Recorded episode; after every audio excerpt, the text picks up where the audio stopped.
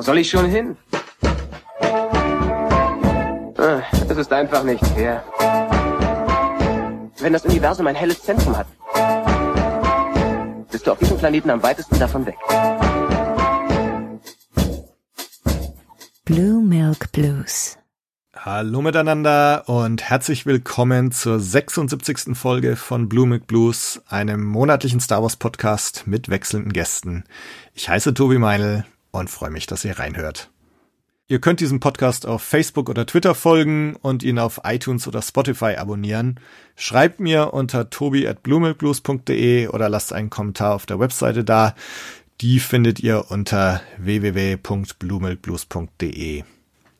Es ist mir heute eine große Ehre, zwei Urgesteine des deutschen Star Wars Fandoms zu begrüßen. Zwei echte Macher, die schon lange, lange dabei sind und immer noch an vorderster Front aktiv sind. Zwei Augsburger, Convention Masterminds, Magazinmacher und vieles mehr. Dirk Bartholomä und Robert Eiber. Schön, dass ihr hier seid. Hallo. Hallo. Hi. Ja, Dirk, du organisierst seit Mitte, Ende der 90er hauptberuflich Conventions, machst die FedCon, die MagicCon, die Comic-Con Germany, bringst außerdem noch das Insider-Magazin raus. Habe ich noch was vergessen? Naja, die Cons mache ich eigentlich seit 1982, das ist Anfang der 80er, die, also die FedCon seit Anfang der 90er, genauer gesagt 1992. Da haben wir ja auch 30 Jahre Jubiläum in 2022. Aber hauptberuflich erst seit Mitte, Ende der 90er, oder? Naja, das ist ein fließender Übergang gewesen. Also die erste Con haben wir 92 gemacht, die zweite war 94, ab 94 haben wir dann, haben wir dann die Firma schon gehabt. Ne? Ja. Sobald du so viel Umsatz machst, auch wenn danach halt der Umsatz an, ans Hotel geht, an einen Schauspieler, ist halt einfach ein Volumen erreicht, wo du eine Firma gründen musst. Das war halt bei der ersten FedCon der Fall. Hat halt dann ein Jahr gedauert, also 93, 94 haben wir dann halt angefangen mit der Firma. Ne? Mhm. Es war auch 92 schon eine Firma, bloß war das halt keine GmbH, das war eine GBR-Gesellschaft wahrscheinlich. Ne? Aha. Also kannst du nur sagen, ja, hauptberuflich seit Anfang der 90er. Okay, okay. Und Robert, du bist natürlich der Mann hinterm offiziellen Star Wars Magazin, Chefredakteur, Präsident des OSWFC, des offiziellen Star Wars Fanclubs. Warst 95 beim Schritt vom ESWFC zum OSWFC und somit vom, vom Start des offiziell lizenzierten Magazins maßgeblich beteiligt und bist inzwischen auch bei der FedCon mit an Bord, ne?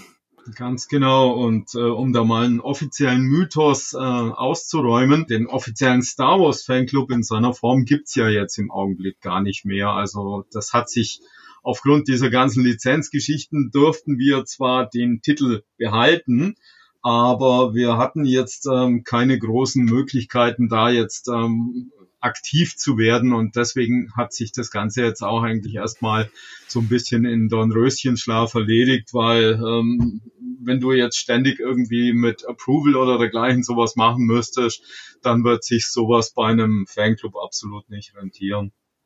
Das heißt, es ist jetzt das offizielle Magazin, was Genau. noch seinen Fanteil hat, Ganz genau. wenn man es abonniert, aber den OSWFC dann in dieser Form gibt's dann eigentlich gar nicht mehr, oder? Richtig, also man Mhm. kann es so schon sehen.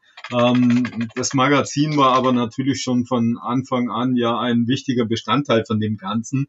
Und ähm, klar, durch die ganze Geschichte früher gab's halt noch die äh, Fan-Treffen, die da entsprechend halt auch im Augsburger Bereich organisiert wurden. Da wollen wir auch mal wieder was machen, so ein bisschen äh, eben äh, Retro in die alten Zeiten wieder einsteigen. Aber äh, die meisten Sachen organisieren sich heute ja sowieso alle übers Internet mit den ganzen Gruppen und äh, Ja. ja. Garrison, äh, Jumbase, Yavin und alle, die sind ja da alles separat aktiv und äh, wir sind so mit dem Magazin so ein bisschen immer noch so äh, ein klassisches äh, ähm, ja, Dach, das da so die Leute so ein bisschen zusammenhält, die halt einfach auch immer noch die Liebe zu diesem alten gedruckten klassischen Magazin einfach äh, aufrecht halten.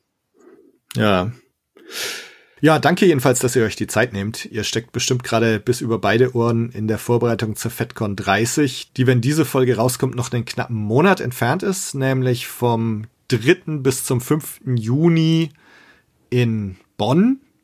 Wie ist da gerade eure Gemütslage? Oh, ja, heißt Gemütslage. Ich meine, es ist stressmäßig geht's eigentlich. Wir sind ja so routiniert mittlerweile. Hast halt eigentlich nur Stress mit Agenten, in erster Linie kann man sagen. Ne? Agenten. Wir selber haben alles auf drei, also wir sind vorbereitet bis so geht nicht mehr. Wir haben Merchandise ist mehr oder weniger bestellt. Wir haben jetzt so Festivalbecher, Taschen, T-Shirts, die sind schon in der Pipeline. Äh, Münzen kommen jetzt zum Jubiläum und so Abzeichen, aber das ist alles schon erledigt eigentlich. Ne? Und jetzt die Flüge sind momentan die Flüge der Stars dran und ja, das war's eigentlich. Irgendwann das Ticket schreiben, zwei, drei Wochen vor der Con. Und wir hoffen natürlich, dass noch, dass noch viele Karten gekauft werden. Jetzt haben wir so eine Social Media Kampagne am Laufen, aber mehr oder weniger läuft es jetzt normal auf unserer Seite. Ne? Bis halt auf die Agenten, die machen halt immer Stress, aber das ist normal. Ja, naja, dann geht's ja. Das heißt, Dirk, du hast jetzt gerade schon gesagt, du hoffst, dass ihr noch ein paar Tickets verkauft. Wer sich jetzt also denkt, ach, das wäre doch eigentlich noch was, kann sich jetzt auch spontan noch Tickets kaufen. Wochenendtickets, Tagestickets, wie schaut's da aus? Gibt alles noch. Goldtickets, Platin-Tickets sind fast ausverkauft. Komischerweise die teuersten sind fast ausverkauft. Die anderen haben wir noch. Äh, zur Not können die Leute natürlich auch vor Ort kaufen, wenn sie kurz entschlossen sind. Das geht alles. Was erwartet die Fans denn dort? Ach, eigentlich nichts. Die zocken die was ab. Nee, Mann. ja, das ist, das ist eine gute Frage. Mittlerweile ist die FedCon so ausgewuchert, dass wir, was haben wir? Ich glaube, über 250 Programmpunkte. Also wir haben Mittlerweile haben wir den Luxus, dass wir fünf Räume haben und die sind voll. Also wir haben Lesungen, wir haben Workshops, wir haben Vorträge und zwar in einer derart brutalen Masse, dass wir äh, die Con unüblicherweise schon am Freitag um 10 Uhr vormittags aufmachen. Das ist völlig unnötig. Normalerweise geht es Nachmittag ganz gemütlich los und wir sagen, nö, wir haben Vorträge, wir haben Zeug, also es geht ab 10 Uhr los mit Vorträgen, Workshops, Panels, wir haben Whisky-Tasting, wir haben Ausstellungen, wir haben die ESA wieder da, die sind allerdings ein bisschen lang, langsam mit ihren Vorträgen, aber es wird mindestens vier ESA-Vorträge geben, auch eventuell was mit einer Astronautin ist geplant. Äh, wir haben die, ja, die haben die Schauspieler da und dann gibt's halt Sonderevents. Am Freitag haben wir zum Beispiel ein so das Red Pack Konzert, das sind ehemalige, also das sind Deep Space Nine Schauspieler wie Nana Visitor, Uh, Ethan Phillips, Casey Biggs, Max Rodenchik und Warren Armstrong, die machen da so im Stil von Las Vegas, Frank Sinatra machen die ein richtig schönes Konzert. Aha. Das ist das Highlight für einen Freitagabend. Samstagabend haben wir den John Barrowman Comedy Hour am Abend. Sonntag haben wir den äh, Morning, Morning Show. Show. mit Brian Spiner und Jonathan Frakes. Die war auch super lustig letztes Mal. Also es ist jeden Tag ein Highlight und dann, ja gut, gibt's ein bisschen mehr. Wir haben abends Partys, wir haben Autogrammstunden, Fotoshoots, Kostümfotos. Also ist randvoll das Programm, ne? Und wir haben auch natürlich für die Star Wars Fans, dieses Mal haben wir unser Remember Jedi Con Motto Richtig, ja. mit einigen Gästen und äh, es sind auch ganz viele äh, Fangruppen da und Beiträge, Vorträge und Workshops, die eben rund um das Thema Star Wars sich drehen, weil wir steuern jetzt ja mit der JediCon langsam auch äh, bald auf das äh, 1994 äh, auf das 30-jährige ähm, Jubiläum sozusagen zu und da wollten wir einfach auch dem Bereich Star Wars, weil das von Dirk und mir ja eigentlich irgendwie mit die Anfänge sind, da auch eine Plattform geben und hat uns auch gefreut, dass die Gruppen da sehr äh, intensiv jetzt mit dabei sind. Ja, und äh, wir gucken uns das jetzt an und schauen halt mal, was man daraus vielleicht für die Zukunft eben noch machen könnte. Ja, interessant ist auch, wir waren ja früher immer so ein bisschen, hat man so ein bisschen über uns gelacht, weil wir, es gibt immer diese, diese Konkurrenz zwischen den Media, also wir sind ja Media, wir sind böse, wir machen Geld. Gut, wir geben Geld aus. Äh, die Media Conventions und den reinen Science Fiction Convention. Früher aus den 60er, 70er Jahren noch. Und mittlerweile ist es so heftig, weil bei uns immer mehr von diesen Leuten kommen. Also wir haben mittlerweile haben wir locker 10 bis 15 Autoren von Science-Fiction-Büchern da, die halt ihre Bücher gerne vorstellen, weil anscheinend bei uns dann doch ein Absatzmarkt ist. Also ich laufe ja selber auch immer über die Con und kaufe mir dann das eine oder andere Buch. Und es gibt mittlerweile immer mehr Verlage, die Stände buchen, auch so bekannte Leute wie Bernhard Hennen und Robert Corvus, die ihre neuesten Bücher vorstellen und da auch Lesungen machen und die auch sehr gerne wiederkommen. Also das ist sehr interessant eigentlich, diese Entwicklung zu werden. So die letzten vier, fünf Jahre hat sich das so angezeichnet. Ne? Jetzt muss ich mal kurz nachhaken. Whisky Tasting klingt super. Wie kam es dazu? FedCon und Whisky Tasting? Naja, also sagen wir mal so, die FedCon-Leute sind ja schon etwas älteren Alters ne, und sind halt auch den leiblichen Genüssen nicht abgeneigt. Wir haben seit einigen Jahren haben wir den, wie heißt der, den Highlander da, das ist so ein, der hat sich eigentlich, hat das Hobby zum Nebenberuf gemacht. Und der Dominik, der macht hier halt einen Stand, da kannst du halt Whiskys und Rums, vernünftige Whiskys und Rums probieren. Und das Hotel hat auch erlaubt, dass er die verkaufen darf während der Party, weil das Hotel selber macht ja da nichts. Ne? Aha. So hat sich das Ganze entwickelt und dann macht er den Verkauf, auch während der Party. Und dann hat er sich gedacht, machen wir mal so ein Tasting, dass die Leute so 15 verschiedene Whiskys an einem Abend verkosten. Ja, es passt halt dazu. Auch viele von unseren Helfern sind Whisky-Trinker und ja, außer ein paar Jahren so entstanden. Und dann gibt's immer vorne, die haben dann immer Tische aufgebaut, da bringt halt jeder privat was mit und dann machen die halt dann immer so ein Tasting und so hat sich das Ganze entwickelt, bis halt ein Händler gekommen ist. Also es geht ja auch vor allem darum, dass die Con ja nicht nur Programm äh, zum Thema irgendwo bietet, sondern seit eher, seit wir uns treffen oder Fan-Treffen organisiert worden sind, ging es ja darum, dass die Leute untereinander ja auch Spaß haben sollen und einfach eine gute Community irgendwo.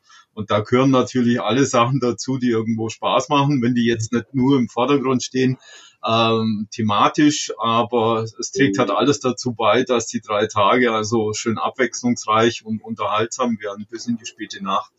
Und so dieser Community oder vielleicht auch Familienaspekt äh, spielt nach wie vor eine Rolle. Also auch auf der FedCon 30.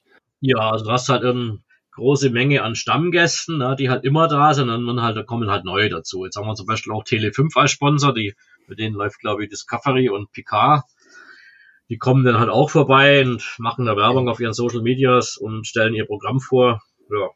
Und wir bringen natürlich auch immer einen ganzen Schwung neuer Kunden vorbei weil halt unsere Leute halt teilweise auch, wenn ich bin ja auch schon Ende 50, ne, dann kannst du dir vorstellen, ich kenne Leute, die sind seit 20, 25 Jahren Stammgäste, ne, und die haben teilweise bringen ihre Kinder mit. Aha.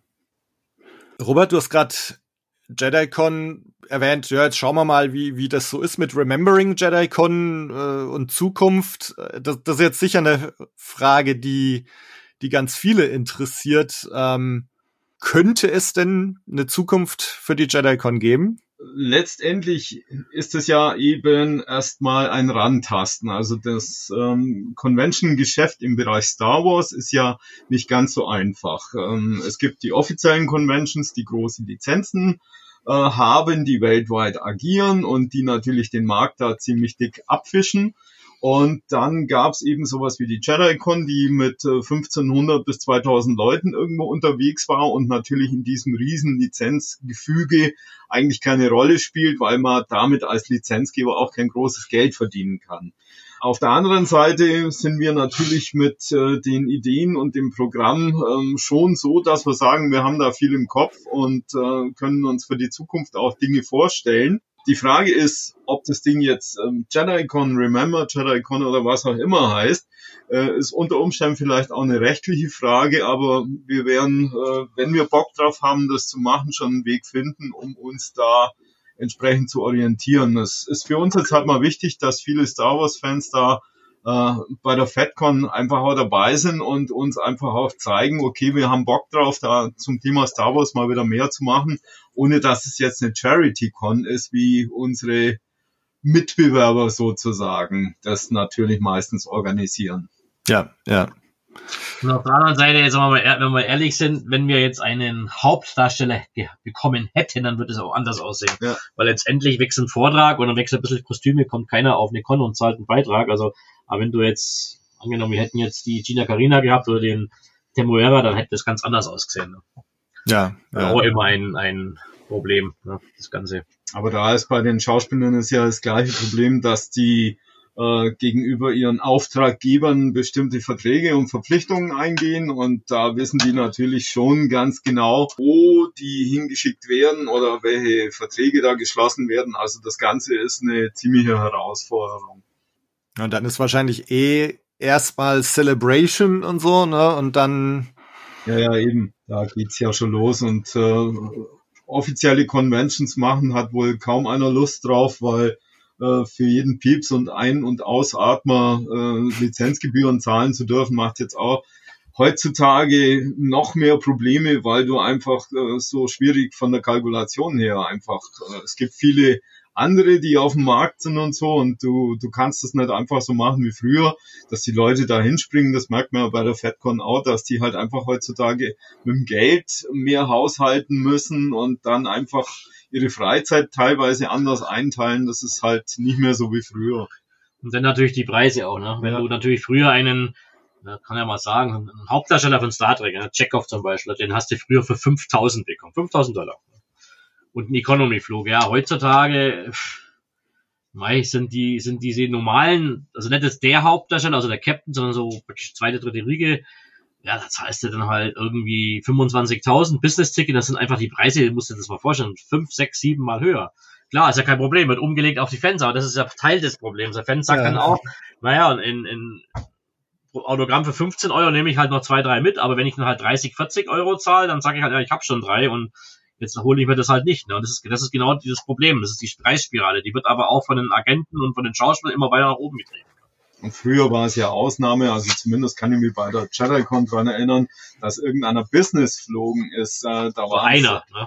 Economy oder äh, Advanced Economy, wie die Dinger Medium, heißen, ja. dass du halt einfach mehr Beinfreiheit hattest. Aber heutzutage will ja jeder grundsätzlich ein Business und dann kommt noch hinzu, dass eigentlich irgendwo immer ein Agent im Schlepptau auch noch mitkommt.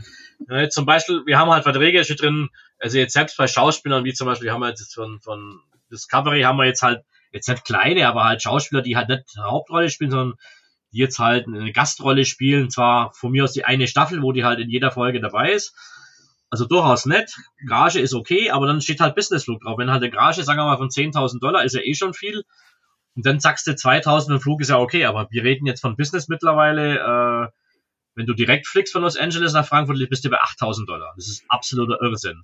Natürlich gibt's auch billige Businessflüge. Du kannst ja zum Beispiel auch mit Island Air oder Turkish Airlines, Airlines fliegen über Island oder über, über Istanbul, was ja durchaus nicht schlimm ist. Die haben super tolle Business-Class-Angebote, da bin ich selber schon geflogen. Und da bist du halt bei 2000 oder 2500 Euro. Und das ist natürlich mhm. ein himmelweiter Unterschied. Aber dann kommen halt, anstatt dass sie sagen, ja, okay, nein, ihr habt ja nichts mit Lufthansa oder mit den großen amerikanischen Airlines direkt. Und das ist, das ist immer dieses immer mehr wollen. Ich meine, was ist daran jetzt verkehrt? Ich meine, ich steige aus, habe eine Stunde Aufenthalt, hole mir einen Kaffee und fliege dann weiter, weil die haben ja eh Liege, Liegebetten. Ne? Die ja. Business Class hast du ja Betten. Und das ist halt das Krasse, was wir haben. Mittlerweile reden wir von Minimum 10 Business-Tickets für eine Con. Da reden wir halt über 30 bis 70.000 Euro. Das ist, das ist für manche kleine, kleinere Veranstaltungen ist das das Komplettbudget. Und wir reden hier nur über Flüge. Ne? Ja, ja. Ist das jetzt bei den Stargästen schlimmer geworden in den letzten Jahren? Ja, auf jeden Fall. Es wird immer schlimmer, ne? Wir haben zum Beispiel angefangen, da war dieses Thema, also früher hast du eine Gage bezahlt, fertig, Gage. Ne?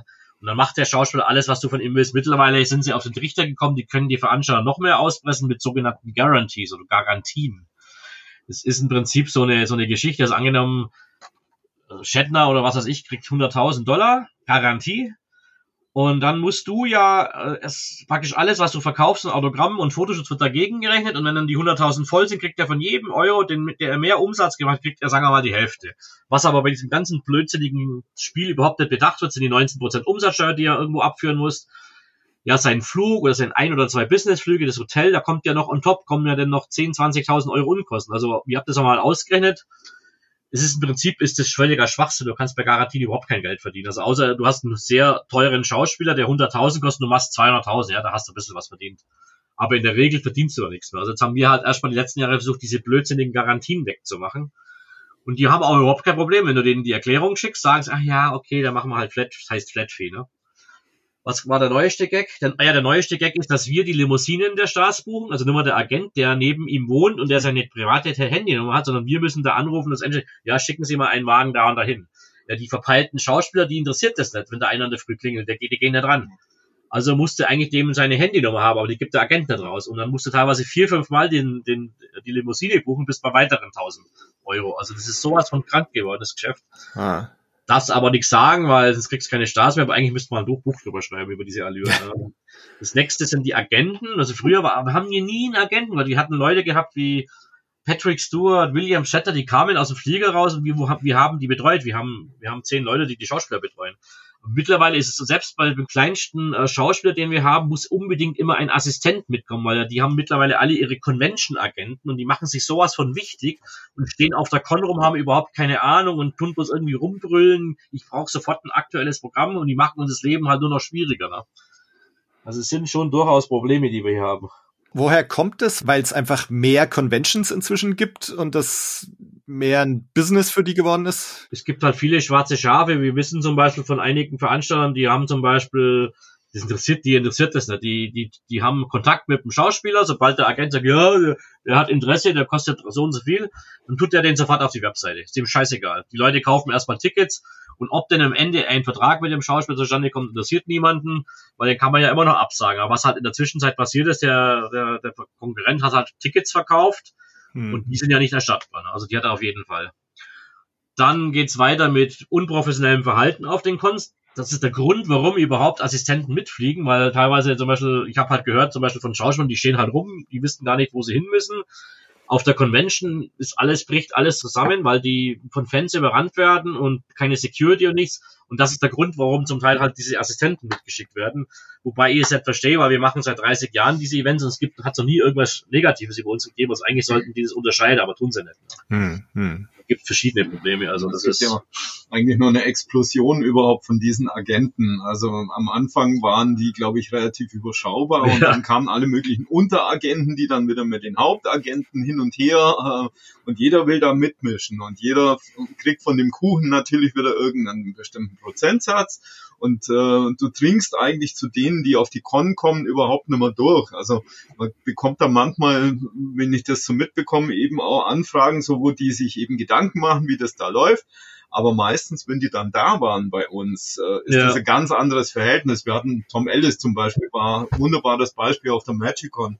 Der saß abends beim Abschlussessen mit den Helfern auf dem Zimmer oben und hat am Boden Pizza mit den Leuten gegessen.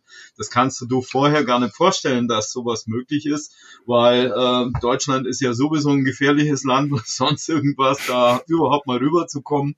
Und dann äh, gestaltet sich das ganz anders, wenn die Leute das erstmal erlebt haben. Oder so nette Geschichten mit den Verträgen. Der eine stand dann drin, er hätte gerne Fidschi-Wasser. Dann war Dirk schön einfach durchgestrichen, gibt's in Deutschland nicht. Also so kann man es natürlich nur machen, aber ähm, diese Mythen von wegen abgezählte Schokodrops oder sonst was, das ist da genauso verbreitet bei manchen, dass die halt einfach ganz fixe Vorstellung haben und das so durchziehen auch. tja, wird nicht einfacher, das Ganze. Aber ich meine, wir sind Profis, wir können damit irgendwie umgehen, aber irgendwann ist halt mal Schluss mit lustig. Ja. Ich weiß nicht, wie lange das noch geht. Aber wir versuchen jedes Jahr unser Bestes. Ne? Aber ist noch so, dass ihr sagt, also, aber es macht halt trotzdem noch alles Spaß und ist letztendlich alles wert oder? Naja, natürlich, es ist, ja Mhm. nur ein Aspekt, die Schauspieler, aber an sich die Con macht, klar macht die Spaß, wenn du die Leute siehst am Sonntag, wie die glückselig da rauslaufen, teilweise heulen, also das macht natürlich schon Spaß, uns macht sie auch Spaß, ne? Ja, ja. Aber an sich, das steht und fällt halt mit den Schauspielern, ne? Und das ist halt, ich habe noch nie so viel gearbeitet wie die letzten drei, vier Monate, wirklich jeden Tag, immer wieder. Ich habe teilweise, ich habe wirklich Schauspieler, die haben seit Monaten Angebote und Verträge und unterschreiben nicht. Und sage ich, warum unterschreibt ihr nicht? Ne? Aber ich will halt nicht so werden wie gewisse andere Veranstalter im In- und Ausland, die dann einfach die Leute ankündigen, ist denen scheißegal. Wenn halt dann der unterschreibt, unterschreibt er. Wenn er nicht unterschreibt, ja, dann wird er halt zwei Wochen vor der Con abgesagt und gut gewesen. Ne? Ja, ja. Das ist natürlich eine andere Geschichte. Tja, Ja, hm, noch was ganz anderes. Für mich ist wirklich fast ein bisschen surreal, euch hier zu haben, denn ihr zwei seid wirklich ganz untrennbar mit meiner ganz frühen Star Wars Begeisterung verbunden. Ja. Dirk, dich habe ich 1990 auf Sat 1 vor der Premiere von Rückkehr der Jedi-Ritter gesehen. oh Gott. Bin dann auf den ESWFC aufmerksam geworden, beigetreten. Und da kam dann natürlich auch der Name Robert Eiber mit ins Spiel. Und all das und vor allem auch das Journal of the Wills waren einfach unglaublich wichtige Dinge für mich, die mich wirklich extrem geprägt haben. Du meinst das, oder? Nee, mein erstes war, da sieht man so Leia in ihrem Rückkehr der Jedi-Ritter-Bikini am Strand, Vader ist da und der Ewok hält einen Gummiball oder so. Ja, ja ähm, genau. Das war das mit dem Farbcover, gell, Robert? Das war das Farbcover, oder? Ja. Das war das erste Farbcover. Ja, genau, Nicht genau. vierfarbig, sondern einfach bloß rot. Ja, genau. Nicht der Ewok hält den Ball, sondern der Gamoran Guard hält den Ball, genau. Ja. Ich, ich, ich muss immer wieder die Geschichte anbringen, ähm, wie ich dazu gestoßen bin. Oh, ja. Dirks Anzeige in, äh, in irgendeiner Filmzeitschrift, farbiges Clubmagazin. Genau, ist farbig, oder? Rot. Nee, das war aber Ja. nicht die, Das war halt blau, mein das Gott. war die Nummer 17. Und Achso, so. da war die Schrift, da war die Ja, Schrift ja, war lila, genau. lila. Also es wurde in lila gedruckt, ja. Aber gut, das war damals schon Marketing pur dann sozusagen. ja, das ist halt auch eine traurige Geschichte. Wir haben ja damals, war das ja umgedreht. Damals haben wir eigentlich das, das vom Magazin gelebt. Also da hat man, keine Ahnung, was hat man da, 5000 Mitglieder oder was? Also beim, beim Star Wars Bereich waren es maximal irgendwie, glaube ich, so 4.500, 5.000. Ja, also ja. sagen wir mal, sagen, also sagen wir 4.000 Mitglieder und da hast du, musst du allein schon vorstellen, so ein Heft hat eine Auflage mit 5.000 gehabt. Jetzt haben wir, äh, Star, Star Trek Club ist schon, lange, ist schon lange kaputt. Und der Insider, da haben wir uns so 3.000, 4.000 Abonnenten oder so, haben wir uns runtergeeiert auf 1.000. Kein Mensch liest mehr Magazine. Ne? Das ist eigentlich sehr, sehr traurig geworden. Und irgendwann kam halt der Übergang, dass man jetzt, dass die Leute halt mehr auf Cons gegangen sind, mehr Con-Tickets gekauft haben ja. als Magazine. Das ist aber anscheinend so. Ja. Das offizielle Magazin, was, was sind da so die Zahlen gerade, Robert? Über offizielle Magazine redet man mit Zahlen sehr wenig, aber das mhm. liegt einfach auch daran, dass äh, die Kiosk-Ausgabe, wir machen das ja zusammen mit Panini. Ja. Und äh, Panini lässt sich da natürlich auch jetzt über die Verkäufe am Kiosk nicht so in die Karten gucken. Mhm. Ähm, was wir von unserem, vom Abo-Bereich sagen können, dass wir jetzt über die letzten Jahre hinweg immer die Möglichkeit hatten, äh, unseren Abo-Bestand so weit auch zu halten.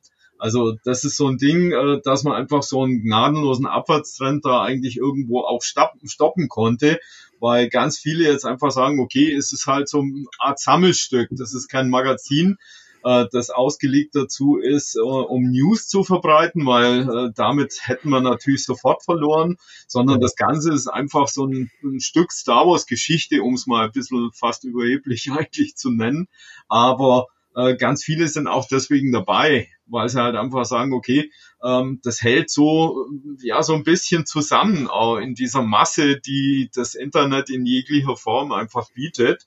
Und wir kommen halt einfach klassisch alle drei Monate.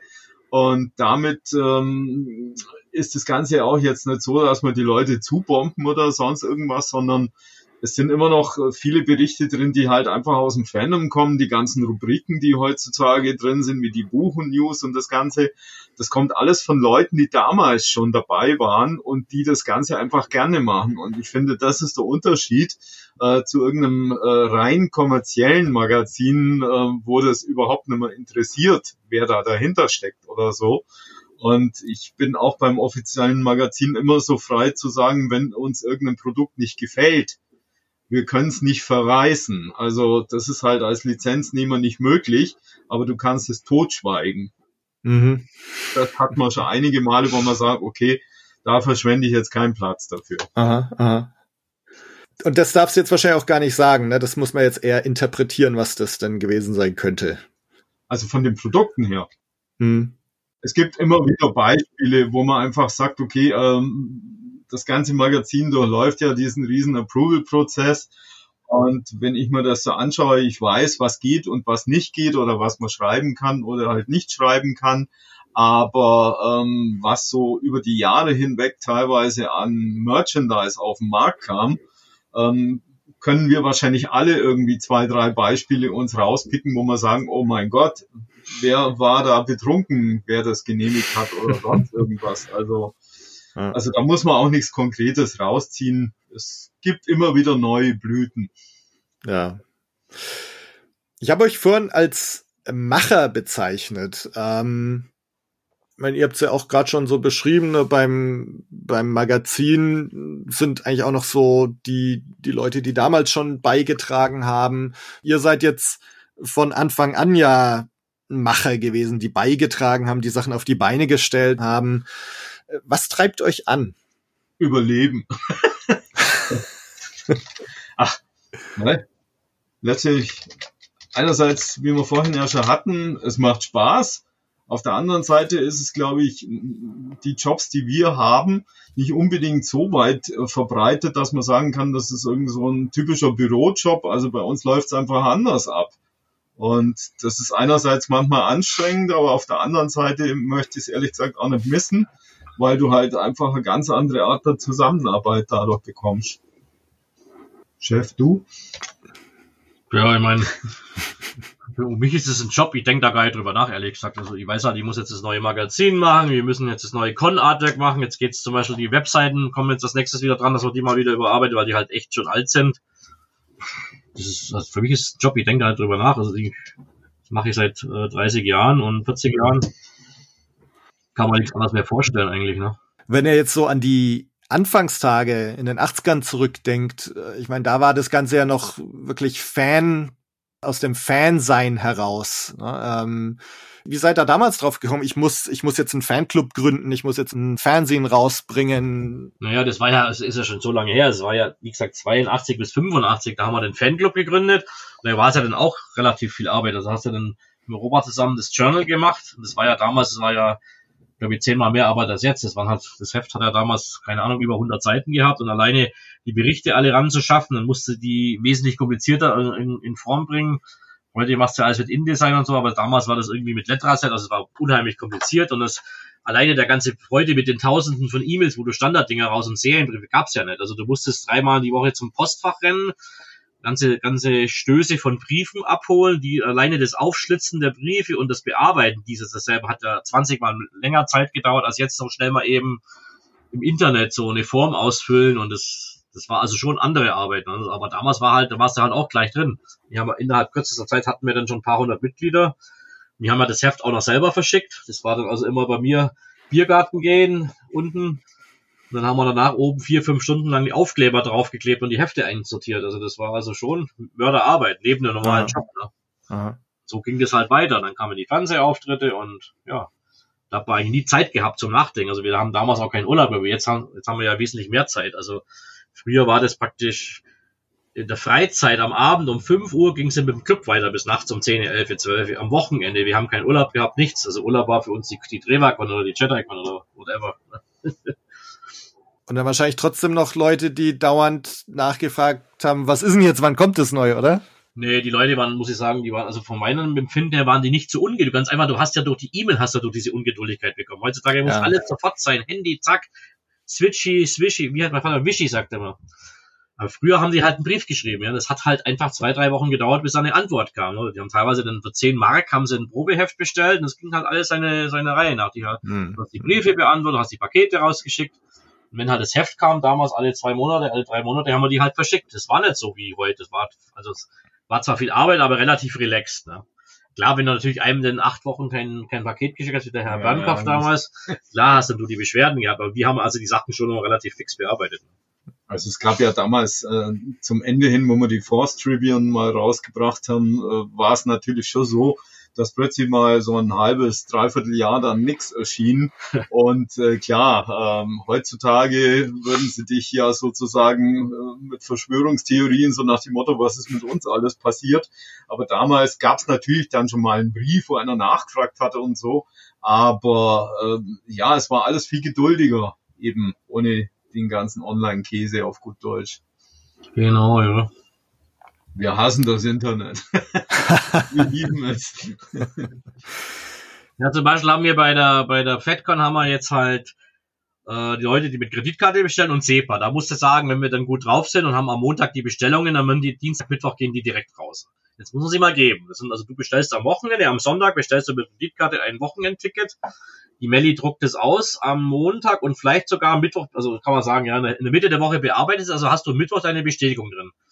Dann haben wir aber Leute, die bestellen per Vorkasse, weil sie halt, keine Ahnung, und da musst du ja erst das Geld mal überweisen. Und dann, dann dauert es natürlich länger. Und dann überschreiben die drei Tage später, wo dann ihre Bestätigung bleibt. Da hat sie, haben wir noch nicht einmal das Geld auf dem Konto. Also es ist, das sind halt so diese ganzen Stilblüten, die wir hier erzählen könnten. Ne? Ja. Tja, so ist es, ne? Erinnert ihr euch an euer erstes Mal Star Wars? Ja, klar. Es war natürlich ein überwältigendes Erlebnis damals in dem alten Kino in Augsburg, ne?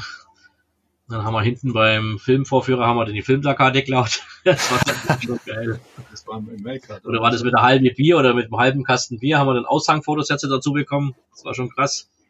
Im Make-up war das. Ja, ja, der Make-up-Palast. Also da, da, da hatten wir uns ja noch gar nicht gekannt. Und äh, ich, ich war damals, mein Vater hat einen schweren Motorradunfall und ich musste vorher noch in die Apotheke und ihm Medikamente holen. Also ähm, ich darf gar nicht sagen, wie sauer ich damals war, weil ich beinahe die Filmpremiere da um 14 Uhr an dem Tag verpasst hätte.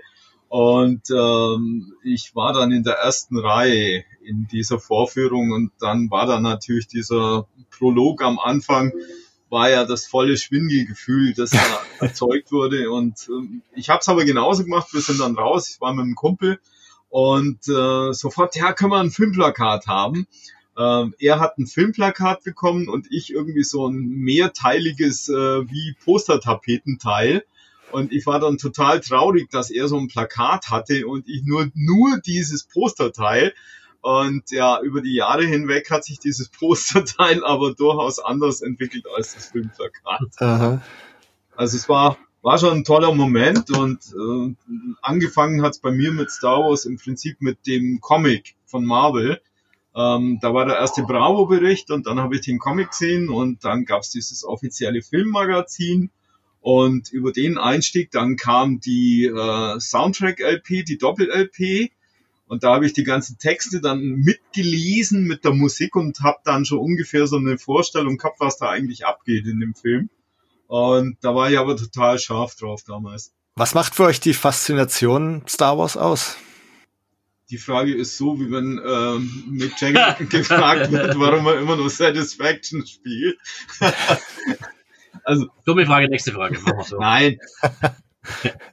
es, es war halt einfach wie gesagt, für mich war es der Mix aus Märchen, aus ähm, Science Fiction und diese äh, neue Technologie, die damals da einfach mitgebracht wurde und einfach ähm, ein Genre vollkommen neu erlebt, wenn man da einfach 2001 sich damals anschaut, wenn diese statischen Raumschiffbewegungen, ähm, wo man einfach im Prinzip schon einschlafen musste, wenn man dem Raumschiff nur zusah. Also das war halt einfach realistisch, dargestellt, aber irgendwo halt langweilig dann auch irgendwo. Und äh, ja, Star Wars war halt einfach dieses typische Popcorn-Kino, wo es halt einfach abging. Und ja, wir waren jung, wir brauchten das Geld und alles war gut.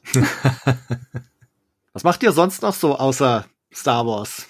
Naja, ich interessiere mich eigentlich also immer noch für Fantastik und Science Fiction. Ich gucke alles an. Ich habe jetzt ähm, The Book of Boba Fett geguckt, was mir persönlich sehr gut gefallen hat. Einfach die ersten zwei, drei äh, Folgen, das war so dieses, diese Reminiszenz zu diesen Kinofilmen 1983. Jabba's Palace, boah, das, das hat sich gefühlt wie die zurückgebeamt in die Vergangenheit.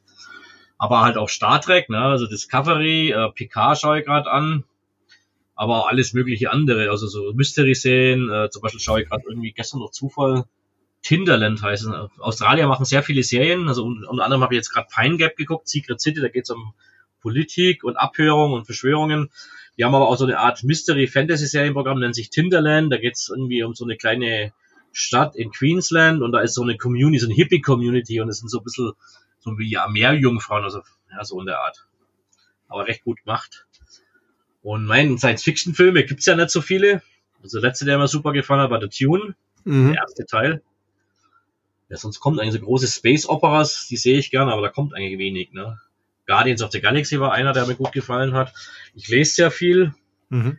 Ich habe hier einen deutschen Autoren, den ich gerne lese, der Harald Kaub, weiß nicht, ob du den kennst. Nee. Der hat eine, das ist eine Space Opera, also die Erde wird halt von irgendwelchen Außerirdischen angegriffen, wird komplett zerstört. Und die Menschen hatten, hatten aber schon so eine Art Raumschiffe mit Überlichtgeschwindigkeit. Und das sind so riesengroße Raumschiffe, wo 100.000 Menschen Platz haben. Also die sind so Tiefkühlkammern sind die. Und in der ewigen Odyssee hauen die halt ab in eine andere Galaxis und äh, machen da halt eine neue, äh, machen eine neue Kolonie und wehren sich halt gegen diese, diese Aliens und finden Verbündete. Da gibt's mittlerweile, glaube ich, 30, 40 Bücher. Die lese ich ganz gern, aber auch so Klassiker, Ellen Dean Foster, Isaac Asimov. Isaac Asimov, was lesen wir noch? Robert Heinlein war mein Lieblingsautor damals, mal eine Zeit lang. Ja, meine Sammlungen habe ich langsam aufgegeben, man da älter, ne? Aber Lego ist immer so ein Steckenpferd. Lego Häuser bauen und MOCs bauen ja, und halt Netflix, Amazon schaue ich viel. Allein schon halt aus Interesse, was könnte der nächste, zum Beispiel habe ich dann halt, äh, gibt es die Serie Last Kingdom, diese Wikinger-Serie aus England, da hat man den diesen Hauptdarsteller eingeladen und ist jetzt die fünfte Staffel gelaufen, das ist ein Mega-Erfolg.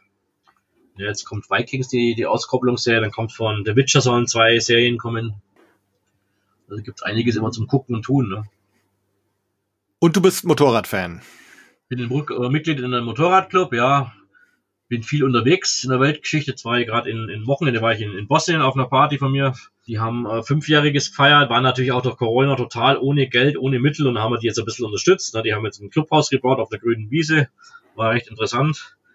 Dann machen wir jetzt das Jahr eine große Party in Spanien und äh, mit den Spaniern zusammenarbeiten. Macht super Spaß, weil die halt alle so ein bisschen, äh, komm ich heute nicht, komm ich morgen. Aber es macht halt Spaß, ich komme in der ganzen Welt rum. Also öffnet natürlich auch die, den Blick auf anderes, auf, wir haben, wir haben zum Beispiel Leute in Singapur, Philippinen, Japan. Und da kommst du halt viel rum und hast halt auch einen Blick auf das Leben von den Leuten da und hast da ganz andere Perspektive denn auf die Sachen hier. Ja. Fahr Harley. Was mache ich noch? Spiel Keyboard. Bin jetzt seit einem Jahr neu verheiratet mit der Tatjana. Wir machen viel Urlaub, gehen tauchen tun wir gern, Fahrrad fahren. Ja, sowas in der Art. Also ständig irgendwie zugange. Ja. Am liebsten bin ich natürlich zu Hause. Man hat sich natürlich hier so, so, so eine Art, hier ist mein Home, ist mein Castle, hast du halt so eine Art Hütte gezimmert, die halt in 20 Jahren, die dir halt so hergerichtet hast, wie das am besten gefällt. Man Mhm. immer so spezielle Geschichten, oh, lass uns da mal hingehen, da gibt's ein Wellnesshotel, die haben, die haben einen 40 Grad warmen Pool, ja, und dann gehst du da hin und sagst, ah, ja, super, gell, aber ich freue mich ja nach morgen, fahren wir nach Hause, gell. Das ist dein, dein Haus ist halt mein, mein Castle. Ich habe zum Beispiel ein Heimkino habe ich hier eingebaut und im Sommer haben wir so einen kleinen Garten, wo wir dann halt gern draußen sind. Ja. Das ist schon was wert. Nur mit den Leuten einladen ist doch das Internet irgendwie auch nochmal so. Also früher hat man alle fünf, sechs Wochen mal hier die Hütte voll mit Party und Grillding und jetzt selbst auf der Drehwakon. Du kennst die Drehwakon? Wir machen ja seit 82 die Drehwakon. Das ist ja so eine Freizeitkon. Selbst da ist es einer der Leute, der macht alle zwei Wochen macht ja einen Zoom-Call. Sag ich, was, was machst du alle zwei Wochen einen fucking Zoom-Call? Wenn die Leute denn nach sechs Monaten mal wieder zusammen sind, wissen sie nicht mehr, was sie sich erzählen müssen. Dann hocken sie da, saufen zusammen und dann hocken sie abends an ihren Wies und an ihren Handy und daddeln vor sich rum. Das ist so krank teilweise. Ja. Naja, so ist die schöne neue Welt. Jetzt haben wir noch einen Krieg, ja, wie der weitergeht. Ja. der dritter Weltkrieg und sind wir eh bald alle noch da. Ja, also na, da, da habe ich mich schon auch gefragt, äh, inwieweit man da jetzt hier noch so über über Star Wars reden soll oder kann. Ne? Aber auf der anderen Seite ist so ein kleiner Eskapismus ja auch ab und zu mal ganz gut. Ähm, Ja, genau, das Leben geht ja trotzdem weiter. ja. Wir hören ja auch nicht auf mit der Fettkan, nur weil jemand einen Krieg macht hier in Europa. ne? Das Leben geht weiter. Also ich muss auch, ich habe als Kind mit Panzern gespielt, die du heutzutage ja im Spielzeugladen gar nicht mehr kriegst. Diese kleinen Minimodelle, die es da gab. Dann die ganzen Soldaten und sonstiges. Und äh, trotzdem war ich beim Zivildienst und habe hinterher irgendwie jetzt nicht die Anwandlung gehabt, dass ich die ganze Welt irgendwie unterjochen will oder sonst irgendwas. Also das hat damit nichts zu tun, finde ich, mit was man sich beschäftigt sondern es ist einfach eine, immer eine Frage von dem sozialen Umfeld, wo du aufwächst, wie die Gesellschaft äh, funktioniert, was dann daraus resultiert. Aber wenn du äh, die Chance hast, in so einem guten Umfeld aufzuwachsen, und das ist ein Geschenk für mich, äh, dann hast du einfach die Chance, mit sowas einfach vernünftig umzugehen und dir auch eine Meinung zu bilden, die jetzt nicht irgendwo links oder rechts ganz weit außen am Tellerrand irgendwo stattfindet. ja. Wie geht's dir so, Robert? Äh, brauchst du ab und zu mal Ausgleich zu Star Wars und machst andere Sachen? Ja, also ich, ich muss jetzt zum Beispiel mal sagen. Disneyland. Äh, ja, vielen Dank, er hat alles vorweggenommen. Also tschüss dann. Ähm, die äh, Geschichte ist so, ich habe zum Beispiel zu Hause von Star Wars sind nur zwei Dinge zu sehen. Und zwar ist das einmal das Original Krieg der Sterne Filmplakat äh, zum ersten Teil eben äh, das Deutsche und dann eben noch zum 50, 15-Jährigen von den Gebrüder Hildebrand. Das sind eigentlich die zwei einzigen erkennbaren Star Wars Dinge, die es bei mir gibt weil ich ähm, das gar nicht so um mich haben muss irgendwo. Und wie der Dirk jetzt schon sagt, also ich bin äh, von Disneyland ziemlich angetan. Und zwar eigentlich äh, hauptsächlich auch mit dem, was alles irgendwie von den Hintergründen dieser Parks wie Disney, Walt Disney persönlich selber getickt hat und äh, was eigentlich die Idee oder das Prinzip hinter Attraktionen ist, äh, wie man sowas ähm, einfach konzipiert und gestaltet. Und wenn ich da reingehe, ich stehe also auch gerne in einer Anstehschlange mal eine Dreiviertelstunde und guck mir da jedes Detail an, weil das für mich zur Fahrt gehört, während andere da drin stehen und sagen, "Äh, kann ich jetzt endlich fahren. Also da ist bei mir, äh, Gott sei Dank auch bei meiner Freundin eine ganz andere Einstellung. Ja, und äh, zum äh, Abreagieren gibt's dann auch noch die Musik. Ähm, ich bin in einer Band und wir machen halt äh, eigene Songs, äh, Rock-Songs und ich singe da halt. Mhm. Das ist einmal die hauptsächlichen Geschichten. Ansonsten verbringe ich auch ziemlich viel Zeit draußen gerne, bin unterwegs, fahre gern Fahrrad. Also so ganz normal sozusagen. Und die Sammlung äh, zum Thema Star Wars, die habe ich auch so angefangen, wirklich abzustoßen und nur noch Dinge aufzuheben, die mir wirklich was bedeuten. Weil ich war mal äh, süchtig nach diesen Actionfiguren und das kann man echt mit einer Sucht vergleichen. Da, da kaufst du und wirst alles haben und äh, bist dann schon total nervös, wenn das Ganze irgendwie, wenn dir mal eine Figur fehlt. Und äh, das habe ich dann vor einigen Jahren, habe ich dann gesagt, nee, so kann es nicht weitergehen. A, das kostet eine Schweinekohle und B, machst du dich da so abhängig von Zeug, das dann irgendwo in Kartons äh, vergammelt und du nichts davon hast irgendwo. Und äh, ja. ja, mittlerweile kann ich sagen, ich habe vielleicht so 15 Stücke, da liegt mir wirklich was dran. Auch im Buchbereich sind es noch einige aus der damaligen Zeit, aber alles andere ähm, ist einfach mehr, was äh, für mich die Faszination so in der Erinnerung und eigentlich ähm, ja an den Filmen. Aha, aha. Ja, ich meine, die Figuren, da macht's Hasbro einem ja auch relativ leicht so im Moment, ne? Also man hat schon das Gefühl, dass das auch ziemlich abgenommen hat. Jetzt haben sie ihre Black Series halt noch, aber aber alles andere ist irgendwie zu also man sieht ja in den Spielzeugläden, wenn man da äh, unterwegs ist, dass da Star Wars halt kaum eine Rolle spielt. Äh. Und wie Dirk vorhin äh, sagte, ja, wir haben von den hochpreisigen Con-Tickets haben wir ja schon ganz eigentlich gut verkauft. Und du merkst das auch bei den Sammlern immer stärker, dass die we wesentlich weniger jetzt äh, diesen Mainstream und diese Masse kaufen, sondern lieber hochwertige Artikel, das gibt es zu Life-Size-Figuren wie C3PO und so, ähm, dass die halt einfach solche Sammlerstücke sich mittlerweile leisten. Du hast jetzt gerade die Rolle von Star Wars angesprochen. Das ist ja tatsächlich so, wenn man jetzt in die Läden geht, äh, da hat man schon das Gefühl, dass das mal deutlich mehr war. Habt ihr das Gefühl, dass die öffentliche Rolle von Star Wars hat das irgendwie abgenommen? Nö, würde ich nicht sagen wirst hat sich verändert. Verändert, aber du wirst da teilweise zugeschissen mit Merchandise. Also jetzt gerade war hier zum Beispiel, äh, wir haben ja den, den Shop noch, den Space Store, da ist dann irgendwie immer ab November ist über Land unter und dann verkauft man am Tag 35 Waffeleisen von Mandalorians, wo ich mir frage, auch so Scheiß. Die gehen aber das ganze Jahr nicht, aber jedes Jahr Silvester verkauft man, äh, Weihnachten, Weihnachtschef verkauft man den Mandalorian Waffeleisen und Toaster und anderen Müll. Ne?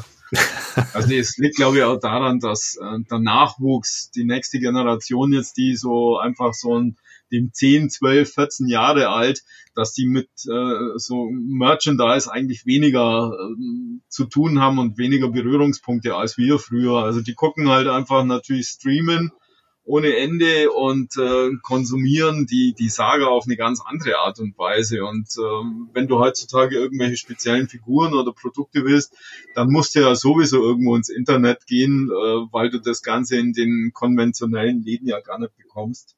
Ja.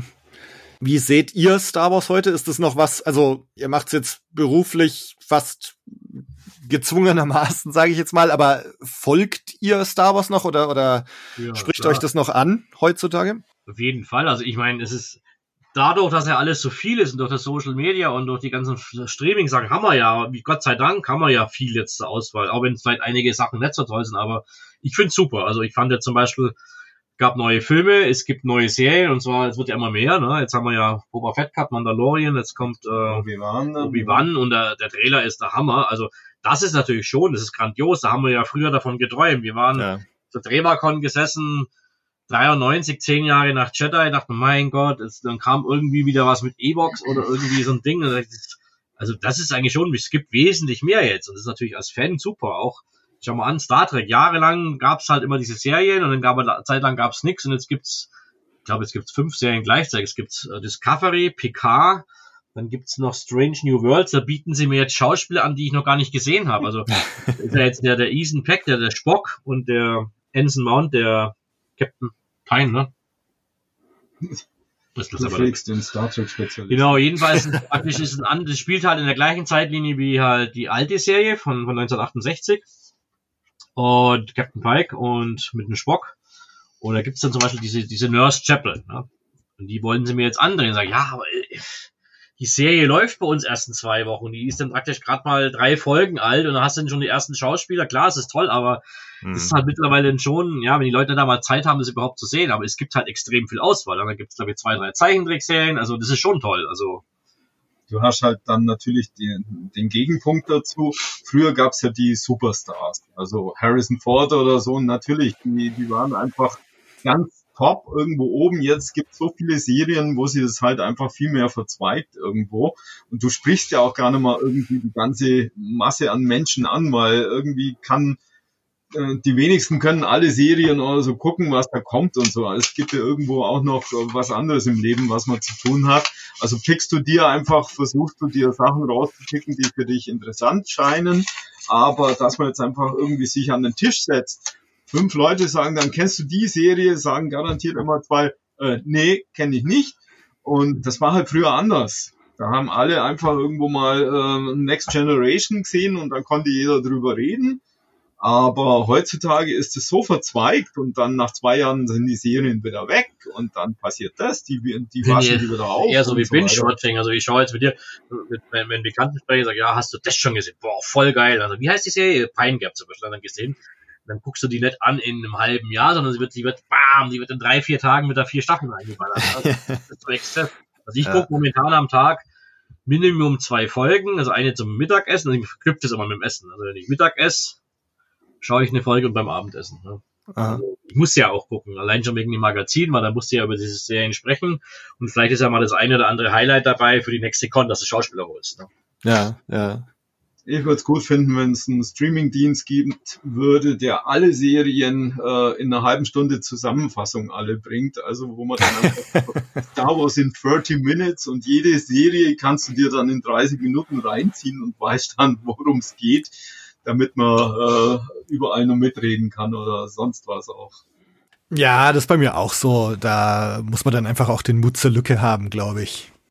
Ich habe jetzt auch nicht alle Bücher gelesen und auch bei Clone Wars und Rebels bin ich immer noch am Nachholen. es ist ja auch so, man muss ja nicht. Also Nee, nee. wenn man jetzt nicht irgendwo sagt, okay, ich will jetzt alles gesehen haben, weil ich kann mir die Zusammenhänge eh nicht merken. Also wenn da jetzt einer irgendwo sagt, okay, er, er will wissen, warum der Charakter hier auftaucht und hier mit kurzen Haaren und hier lange und plötzlich dreimal tot war in seiner Karriere, dann kann der das machen, aber das interessiert mich nicht. Also letztendlich mir, mir hat Mandalorian gut gefallen, Boba Fett äh, war eine andere Geschichte, aber ich glaube einfach, dass auch wieder für mich was kommen wird, wo ich sage, okay, das ist wieder Star Wars, wie es mir gefällt und dann gucke ich mir das halt an, das andere Zeug vielleicht auch, aber ich werde mir das jetzt äh, nur einmal geben und dann ist es wieder gut. Ja, na genau. Ich meine, dadurch, dass man halt dieses große Angebot hat gerade, kann man das ja auch ganz entspannt tun, ne? sich die Ja. Sachen rauspicken, die einem,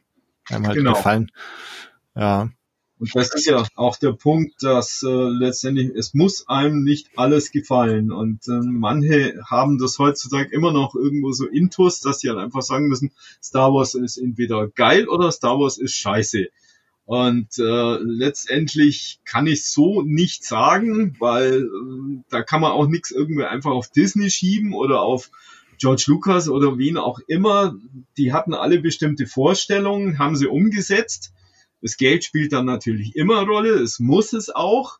Und ähm, wenn ich damit zufrieden bin, okay. Und wenn es mir halt nicht passt, mein Gott, dann sage ich einfach, irgendwelche anderen Menschen wird schon ansprechen.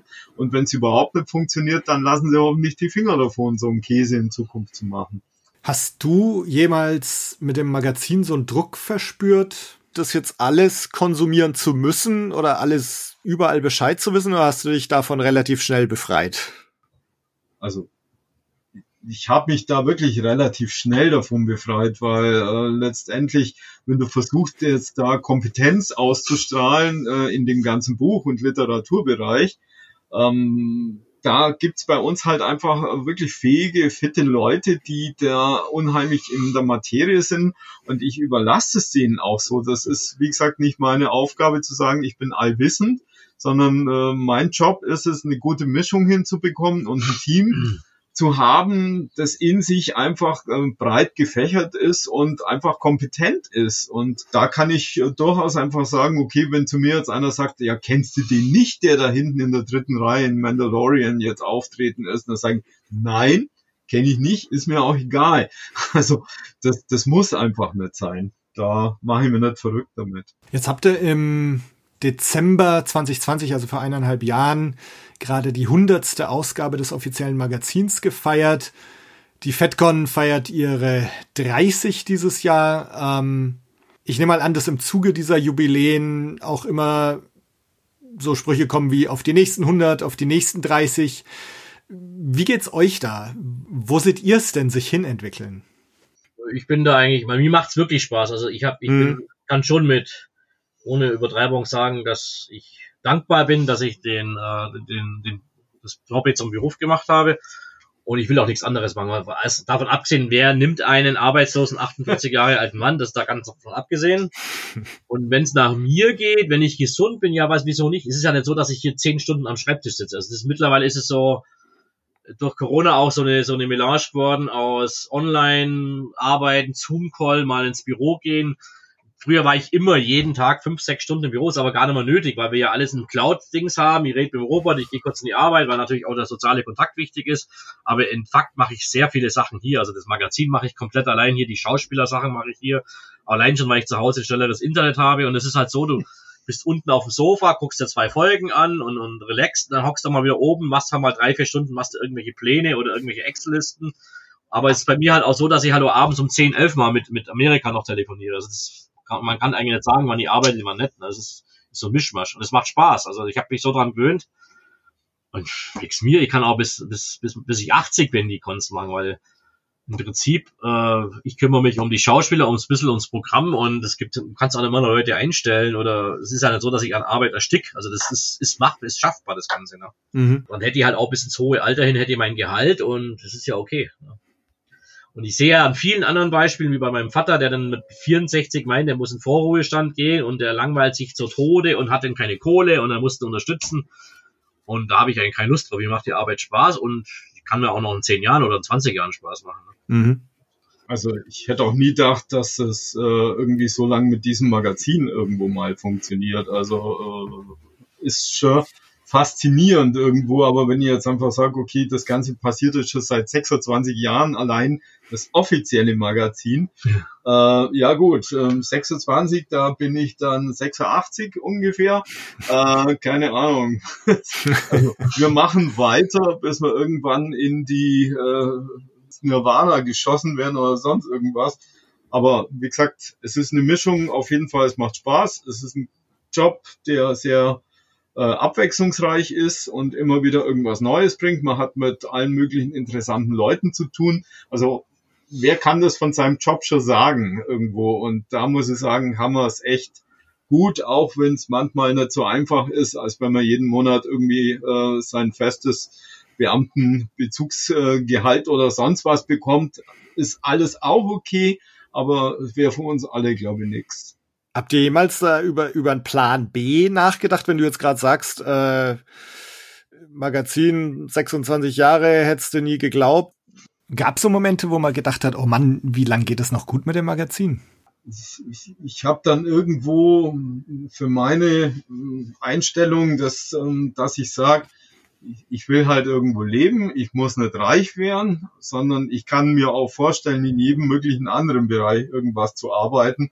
Und letztendlich glaube ich auch, wenn man sich einfach ein bisschen äh, engagiert und einfach dahinter ist, dass sie irgendwo auch immer Möglichkeiten auftun. Und äh, diesen Plan B, der kommt sowieso nie so, wie man sich den wahrscheinlich ja. ausmalt. Dann ist die Enttäuschung nur umso größer.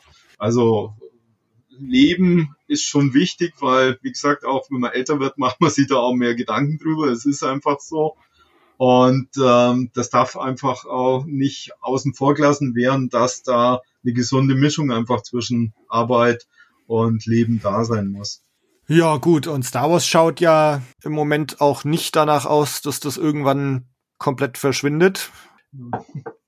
Was glaubt ihr, wo die Star Wars Reise noch hingehen könnte? Oder, oder sagen wir es mal anders, worüber würdet ihr euch noch freuen in Sachen Star Wars? Also ich freue mich grundsätzlich immer darüber, wenn ähm, Menschen im Star Wars Bereich die äh, freie Hand so weit bekommen, ihre Ideen und ihre Visionen umsetzen zu können. Also wenn sie nicht einfach irgendwo äh, ein Klischee entsprechen müssen oder einfach bestimmten Konventionen, sondern dass man einfach sagen kann, okay, ich habe da was vor und äh, lasst mich mal machen und dann schauen wir mal, was dabei rauskommt. Das ist halt einfach nicht so kalkulierbar und marketingtechnisch irgendwo funktioniert. Mhm. Also für mich ist Dave Filoni zum Beispiel ist für mich der Mann, der dem Star Wars Bereich unheimlich gut getan ja, hat. Ja, stimmt, ja. Ja, sagen ja auch ganz viele so, ne? Lasst ihn mal einen Film machen. Ja. Und vor allem, wenn man, wenn man dem zuhört, der lebt Star Wars. Und das ist der entscheidende Unterschied zu ganz vielen anderen, die das als Arbeit oder als Auftrag sehen, äh, irgendwie im Star Wars Bereich was zu tun. Wenn du mit diesem Mann irgendwo in Kontakt kommst, dann spürst du, äh, das könnte sozusagen ein, äh, ja, mehr oder weniger ein Sohn von George Lucas sein. Habt ihr mal Kontakt mit ihm gehabt? Persönlich mal mit ihm gesprochen? Filoni noch nicht, ne. Na, das wäre dann ja noch ein Gast für irgendeine zukünftige Con. ja, dann wünsche ich euch ganz viel Erfolg mit der FedCon und überhaupt mit all euren Projekten. Dankeschön. An euch alle, die uns zugehört haben, vielen Dank wie immer fürs Zuhören. Geht auf die FedCon oder später MagicCon, ComicCon Stuttgart. Abonniert das offizielle Magazin. Schaut in der nächsten Folge wieder bei Blue Milk Blues vorbei. Hier wird sich alles um ein 20-jähriges Jubiläum drehen. Ihr könnt euch vielleicht denken, welches. Bis dann, macht's gut. Ciao.